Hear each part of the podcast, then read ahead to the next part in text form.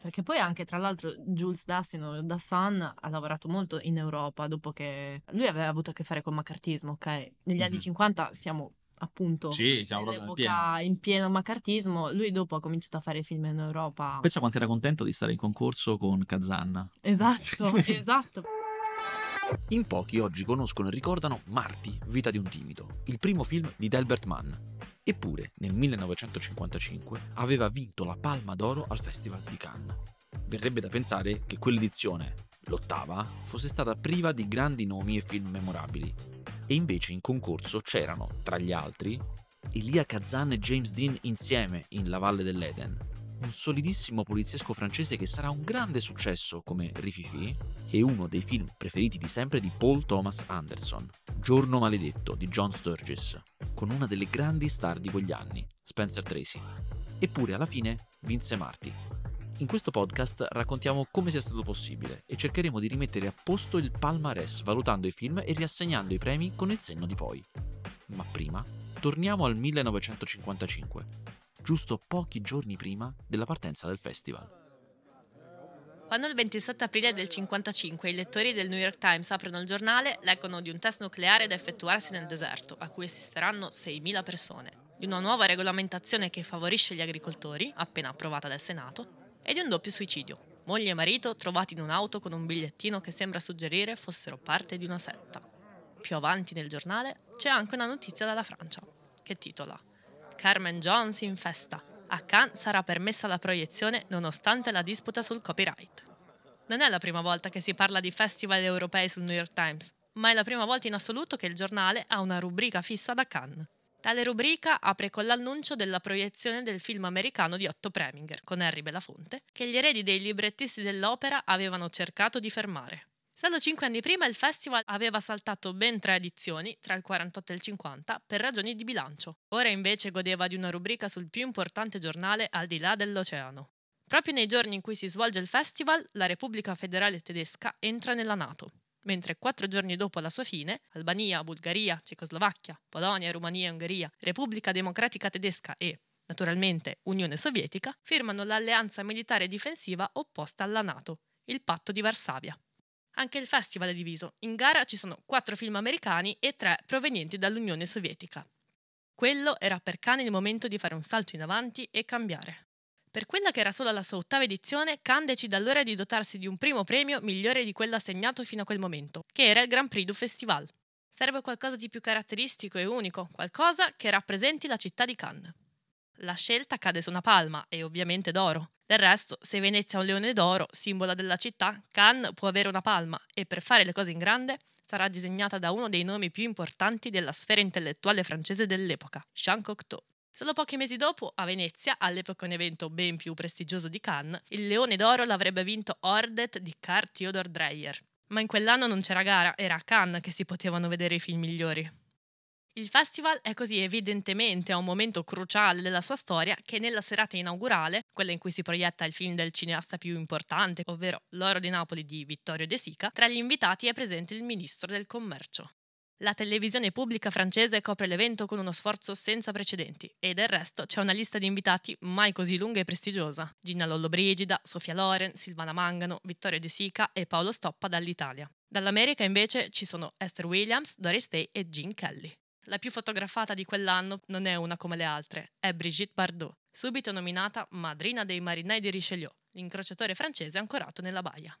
In un'edizione così importante la tensione è ovviamente al massimo. Il governo francese è guidato dal presidente radical socialista René Coty, che sarà l'ultimo della Quarta Repubblica. Dopo di lui, Charles de Gaulle darà il via alla quinta e, parallelamente, il Festival di Cannes inizierà un'ascesa verticale. Nulla deve andare storto e chi non si allinea viene cacciato, basta veramente poco.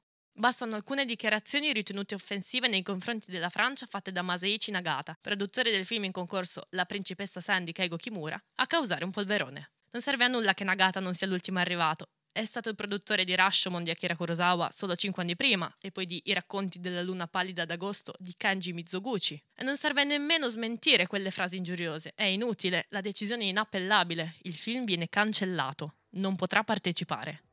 In questa edizione stellare a vincere sarà il film di un esordiente tratto da un dramma per la televisione. Si tratta di Marty, vita di un timido, di Delbert Mann, che poi, come accadrà 64 anni dopo a Parasite, grazie al lancio di Cannes vincerà anche l'Oscar per il miglior film. Io sono Bianca Ferrari e con Gabriele Niola vi raccontiamo le storie di 5 tra le palme d'oro più discutibili del Festival di Cannes, almeno secondo noi. Questo è Road to Cannes, un podcast di bedtaste.it. Marty di Delbert Mann ha vinto l'Oscar come miglior film, l'Oscar per la miglior regia, l'Oscar come miglior attore protagonista e l'Oscar come miglior sceneggiatura non originale.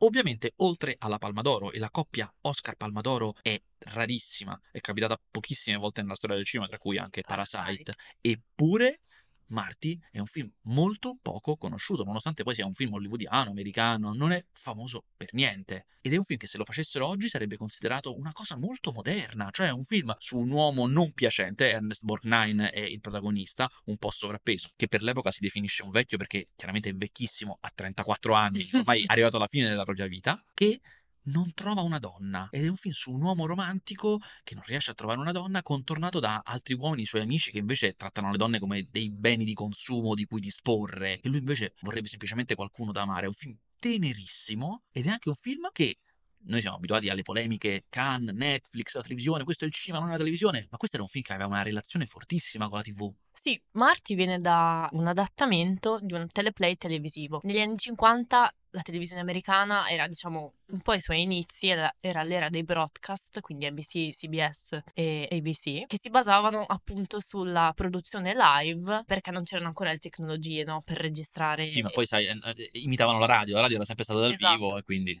Esatto, ed era ancora l'era degli sponsor, quindi Marty stesso era parte, diciamo, di un- una scatola, diciamo, produttiva sponsorizzata da Sì, i- i titoli dei programmi- che produceva batterie. Perché i titoli dei programmi spesso erano tipo Philip Morris Playhouse, Pepsi Cola Playhouse, no, avevano il nome dello sponsor nel titolo del programma.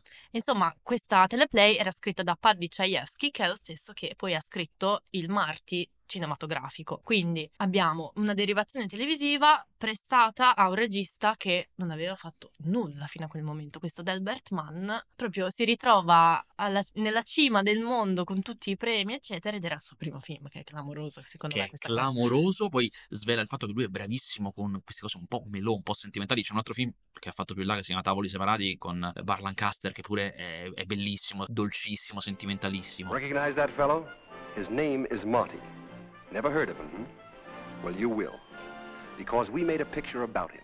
Ma che interpretazione fa qui Ernst Borgnine? È pazzesca, è pazzesca. Ma secondo me più che altro non è che mm, tu l'hai descritto come un uomo che cerca una donna, ma in realtà lui non cerca una donna, cioè sono gli altri che gli dicono tu per essere un uomo realizzato tu devi avere una donna, tu devi essere sposato. Infatti bellissima la prima sequenza in cui lui lavora come macellaio appunto, quindi serve diversi clienti e ogni cliente che gli arriva gli dice ma, ma quindi non ti sei ancora sposato, ti devi vergognare. E lui non ha più voglia, cioè lui dice io ho cercato tanto, visto bene così e lui vive con la madre, eccetera. No, ma anzi, secondo me è ancora più bello, c'è questo contrasto da questa parte che hai detto tu di commedia, in cui lui vende la carne e eh, i clienti gli dicono, ah Marti come va? Eh, ti sei sposato? No, vergognati. e poi quando torna a casa e c'ha questa cena, con la, lui vive con la mamma, questa cena con la mamma che invece ti dice la stessa cosa, ti racconta, però dal lato dramma, perché Wow, la mamma un po'... è bellissima. Bellissima. La mamma un po' lo vuole cazzare, no? Gli dice, eh? E lui a un certo punto sbotta, gli dice basta, nessuno mi vuole, è finita. Cioè lui proprio capisci che lui in realtà sembrava che la vivesse con ironia, invece la prende, chiaramente la vive malissimo questo fatto di non essere mai riuscito a... E c'è, scusami, quella telefonata che lui fa con quella ragazza, quel Bellissima. Tinder del 55, cioè telefonare a una ragazza e cercare di uscirci e, e mentre lui sta al telefono, gli propone di uscire, gli propone una cosa e noi non sentiamo lei, Mhm. ma la, la- la- la macchina da presa si avvicina piano piano e lui si fa metà telefonata con gli occhi chiusi perché ha già capito che è andata male, però chiaramente non è che può attaccare, quindi Certo. si deve ascoltare le scuse di lei e già ha capito che sta malissimo. Stupendo. Stupendo, no, sotto questo punto di vista Marty è un film bellissimo, però la cosa che mi ha fatto riflettere è che, ok, sì, tutta questa cosa televisiva è interessante, anzi, avanti per i suoi Mhm. tempi, però a livello proprio di storia, a me è sembrato un film vecchio, cioè la cosa che racconta, il modo in cui lo racconta, è proprio un melò come l'avresti potuto vedere negli anni 30, negli anni 40. Cioè nel 55 ricordiamoci, cioè è l'anno in- di La Valle dell'Eden, è l'anno, cioè Di un sacco di film molto più moderni, chiaramente. Anche se dettagli di modernità di Marty, perché è un po' un film diviso in due. Ci sono gli interni che sono, come dici tu, veramente anni 30. mhm. Specialmente la mamma di lui, che è una italo-americana, che lui è italo-americano, quindi la mamma è molto italo-americana, sembra veramente un personaggio degli anni 30. Mhm. Poi c'è una seconda parte, quella in cui lui esce con una donna. A un certo punto lui esce con questa donna che mi fa impazzire perché è brutta e tutti gli dicono è un rospo, una cattiveria senza Era proprio senso. She's a Dog. She's a dog, sì, terribile.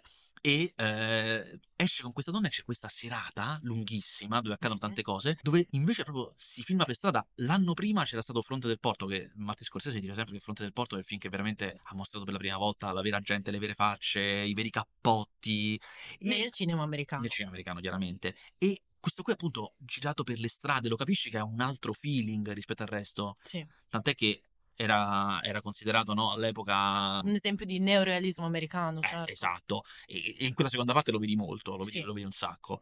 Però sempre contaminato un po' da quel melò da studio system. E questo è molto figo, Eh, è veramente. veramente strano, appunto. C'è di- diversi elementi che lo, me- lo piazzano in diversi punti del mercato e della storia del cinema, non so come dire. Quindi il fatto che abbia vinto la Palma d'Oro ha un certo senso, ma anche no. Ma anche no, perché poi c'è tutta una seconda parte che diventa anche molto ed è meno forte sullo scontro di culture, perché Mhm. lui è uscito con questa donna e insomma gli piace, si sente, si, si capisce che è andata bene e prova a baciarla, lei non ci sta, lui si la pre- se la prende proprio a male che non l'ha voluto baciare, però lei si scusa, insomma si capisce che si può fare comunque, anche se non si sono baciati, però poi c'è questa controtrama goffissima della zia che deve andare a vivere a casa loro. Ah, sì, sì, sì. C'è una trama parallela, c'è questa zia che deve andare a vivere a casa loro e che loro accettano perché sta pesando sul groppone di quest'altra parte della sua famiglia. Insomma, vabbè, prendiamoci sta zia che fa un discorso con la mamma del tipo, eh, poi i figli ti abbandonano. eh." E la mamma, da che voleva piazzarlo, comincia a dire, oddio, ma questo uomo abbandona. E quindi vede malissimo questa donna e gli dice...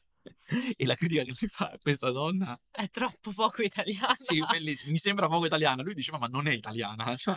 E diventa a quel punto scontro di culture, perché sia il fratello con la sua moglie, che vogliono cacciare sta zia, il fratello vorrebbe tenere la mamma in casa, cultura italiana. La moglie dice, ma no, ma che viviamo co- con tua madre qua in casa? E uguale eh, c'è dalla parte di eh, Marty con questa nuova fidanzata che lui presenta alla mamma, questo fatto che la fidanzata dice, beh no, ma io magari non vorrei vivere con eh, la madre del- di mio marito in casa, perché so, indipendente americana contro radici italo-americane, che funziona meno, insomma, è meno, magari all'epoca era anche più pregnante, eh, però... sì, forse, sai, pensavo su questo, cioè alla fine eh, sull'idea di scontro generazionale, perché negli anni 50 in America appunto eh, è l'epoca del, del boom economico, del- dopo la seconda guerra mondiale, c'è un grande scontro generazionale raccolto anche dal cinema. Che poi troveremo anche nella Valle Sì, dell'Eden. La Valle dell'Eden, insomma. E Marty ha un pochino questa cosa di questo scontro generazionale, fatto però in un modo molto più, come dire, molto poco autoriale, più a livello di, ok, la dinamica tra Marty e la madre, la zia, eccetera, attraverso piccole pennellate ti dice, ok, lui è un uomo di 34 anni, però comunque uno scontro con una vecchia idea di, come dire, di essere uomo, essere adulto in una società americana che sta cambiando. Se tu pensi però comunque che nel 55 i film per giovani erano Gioventù bruciata, che era tutta un'altra Sì, cosa. Esatto, esatto. Erano tutta un'altra cosa. Quindi sì, è un film veramente interessante, Marty. Però certo, mm, come dire, quell'anno forse c'erano altri film eh, più interessanti.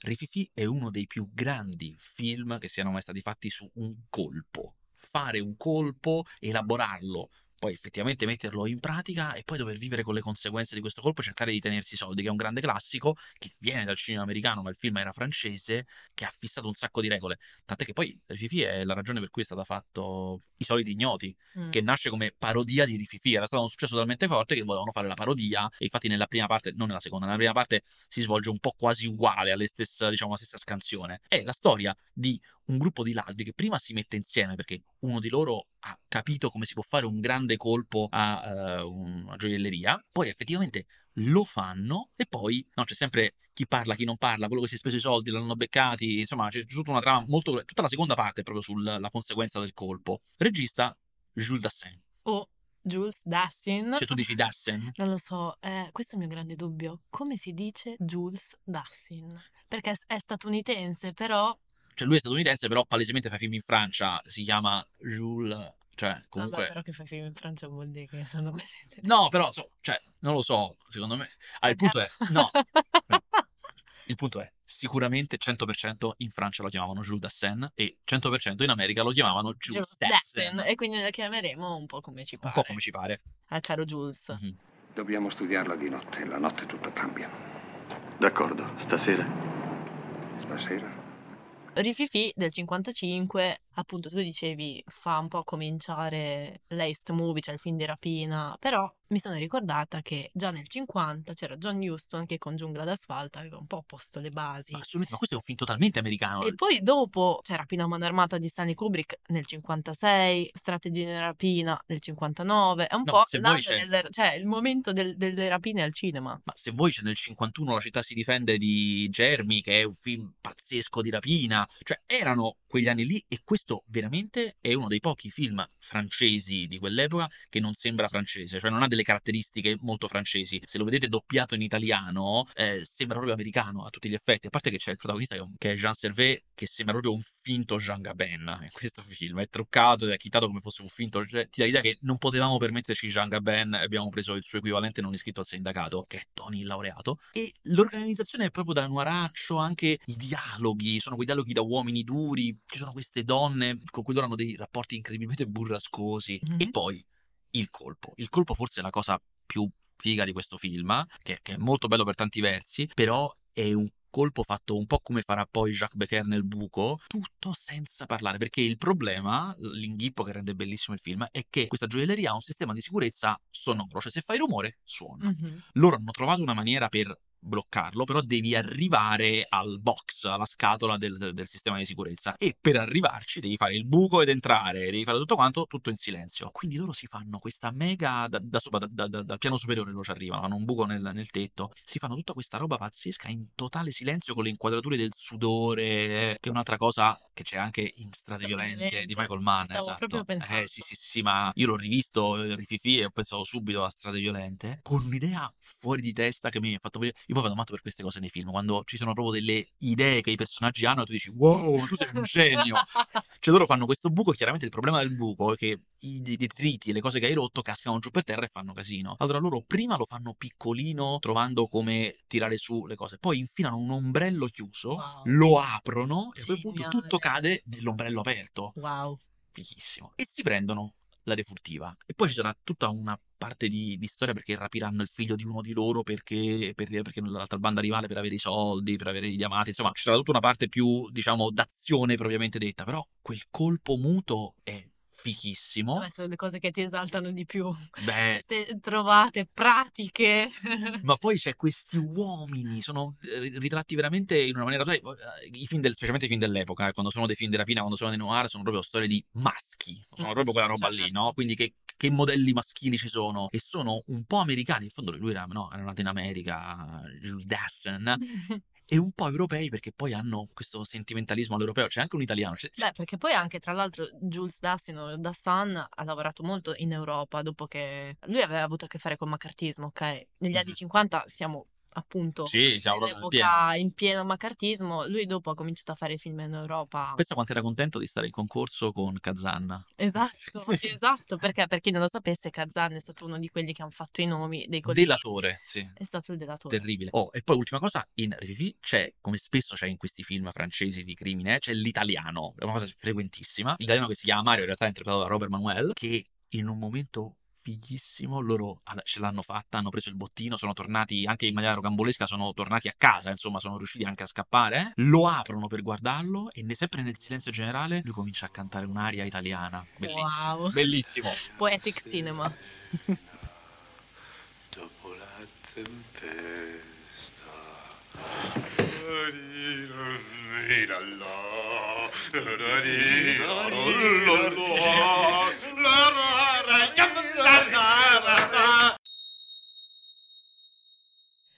Stavamo dicendo, a proposito di Elia Kazan, che nel 55 in concorso a Cannes c'è la Valle dell'Eden. La Valle dell'Eden che eh, viene da recente successo di Kazan agli Oscar con Fronte del Porto, Porto. che abbiamo appena nominato, che aveva vinto miglior film, miglior regia, miglior attore. Cioè, era il cineasta di sistema americano, era proprio no, tra l'altro collaborava pure. sistema E nel 52, come dicevamo, aveva appena fatto i nomi Quindi siamo blacklist di tre Hollywood. anni dopo che lui ha fatto i nomi. Quelli sono per te. E tutto il denaro che hai perduto con le verdure. L'ho guadagnato io. E te lo regalo. Cal, tu restituirai questo denaro. ed è in concorso a Cannes con La Valle dell'Eden, che è un film tratto da Steinbeck, quindi romanzo insomma famosissimo, e parla di questo ragazzo che ha un conflitto generazionale col padre. Beh, è anche un Anche- film James Dean, no? Cioè, un con James Dean che vuoi fare? Cioè, chiaramente Certo. quell'attore lì, anche se poi è l'unico eh, film in cui James Dean è protagonista che è uscito quando lui era vivo. Sì. E eh, tra le altre particolarità di La Valle dell'Eden c'è il fatto che usi il cinemascope.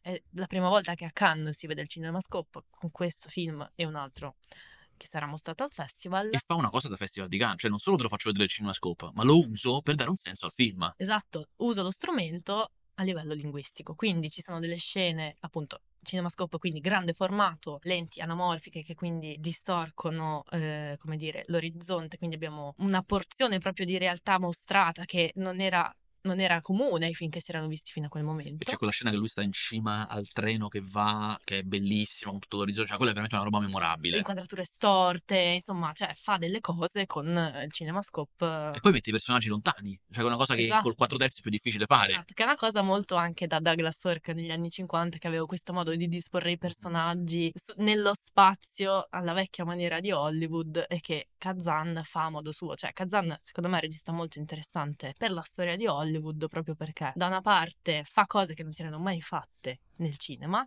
e quindi per esempio appunto Fronte del Porto, questo realismo americano, però usa anche eh, gli strumenti classici del cinema americano, quindi la, la- proprio la prossemica, non so come dire, la messa in scena dei personaggi, delle cose, per, Come le sì, posizioni, Come le posiziona proprio. C'è quella scena a tavola con lui tutto a sinistra, il padre tutto a destra perché sono lontani, non si parlano, non si capiscono. Chiaramente è anche La Valle dell'Eden molto film di recitazione. Sì, Che assolutamente. Kazan era sul- sulla frontiera dell'actor studio, cioè era uno che ci lavorava un sacco con gli attori che uscivano dall'actor studio. Aveva fatto un Tranchima desiderio in cui era esploso Brando e quella nuova maniera di recitare con tutti questi nuovi ragazzi che intendevano la recitazione in maniera completamente diversa, anche proprio la dizione, la maniera di parlare l'americano. Eh, per La Valle dell'Eden c'erano stati anche in, pote- avrebbero potuto farlo anche Paul Newman e tutti quegli- quelli che uscivano da lì. James Dean usciva da lì chiaramente e questo è potentissimo perché è la storia di una persona, dell'interiorità di un ragazzo. Che, questo diciamo nella trama, nella trama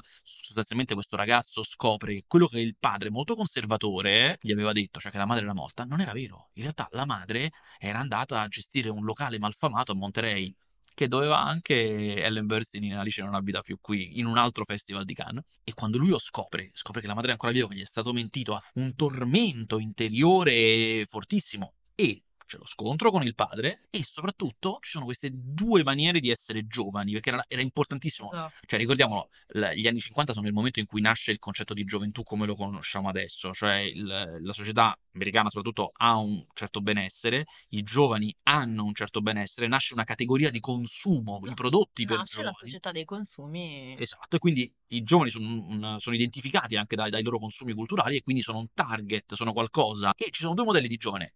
James Dean e il fratello che invece è il modello del padre, tutta una maniera no, più La vecchia di essere, di, di essere giovane. E eh, La Valle dell'Eden vince il premio per il miglior film drammatico, un premio che non esiste più. E eh, però l'interpretazione non va al nostro James Dean, ma va a un altro. A Spencer Tracy per un altro film che è... Giorno maledetto. di John Sturges.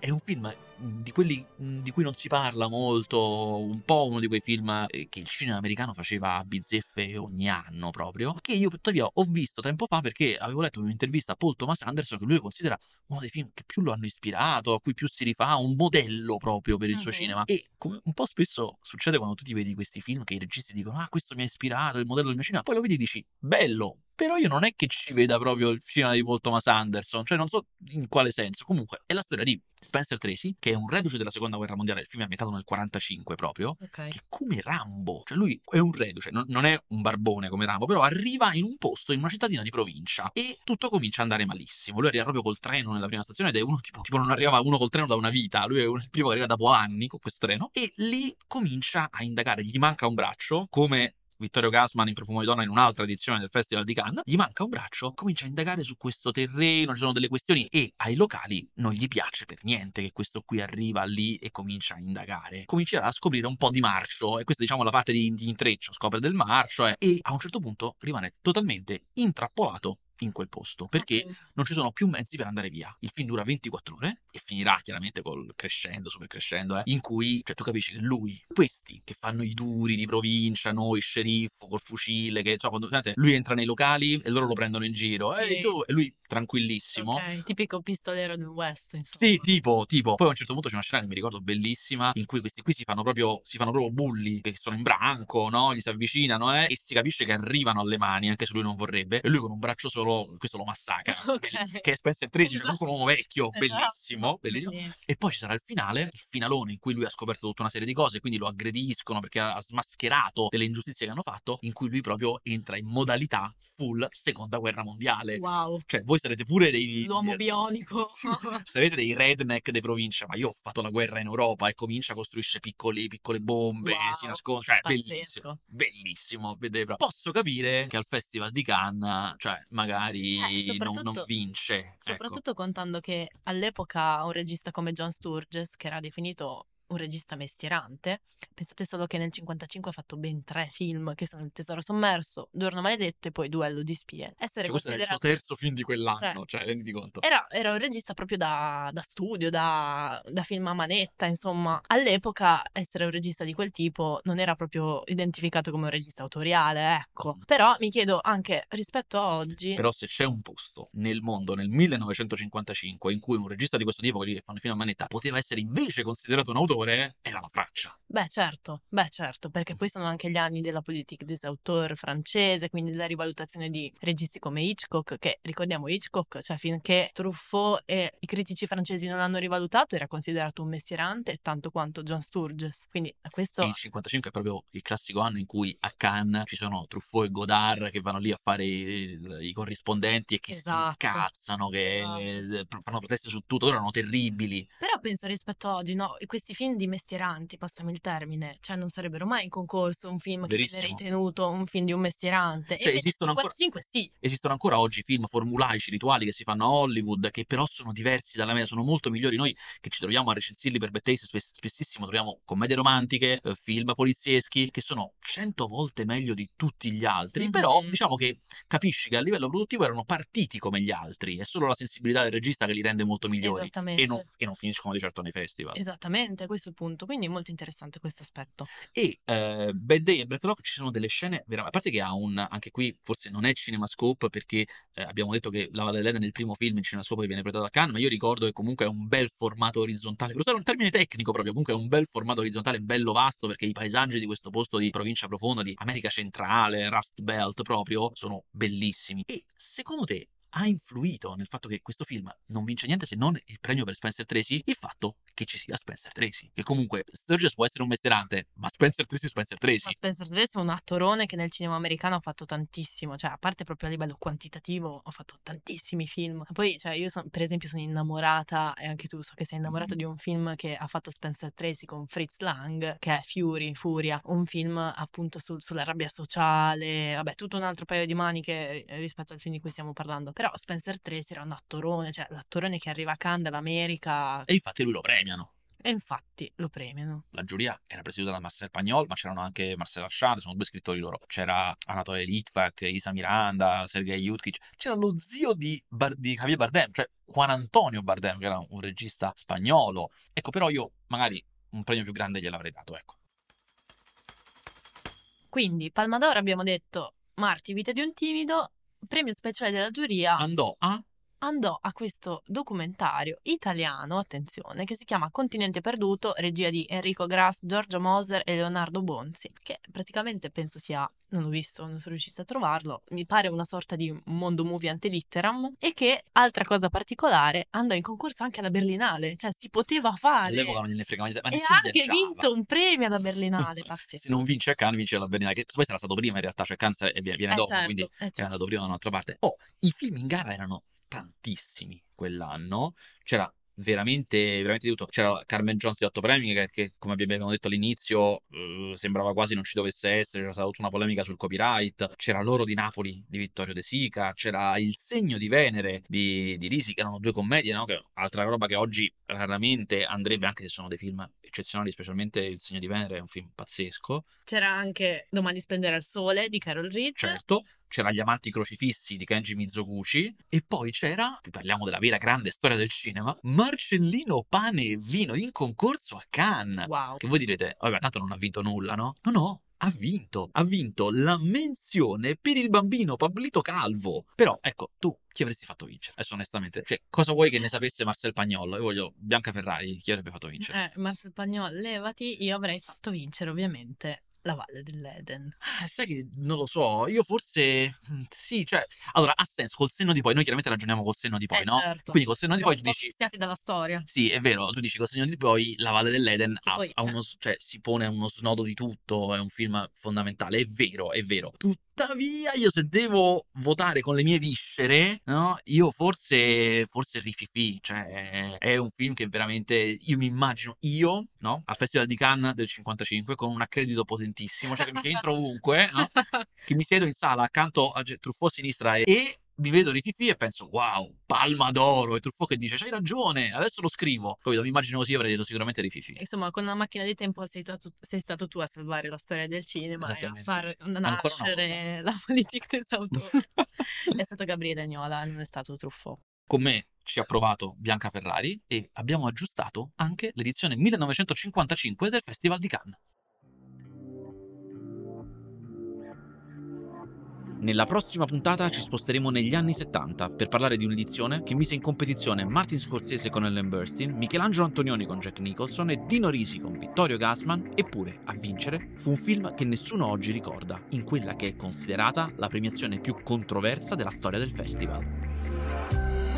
Road to Cannes è un podcast condotto da Bianca Ferrari e Gabriele Niola e prodotto da Gabriele Niola per badtaste.it, disponibile per gli abbonati a Bad Taste Plus.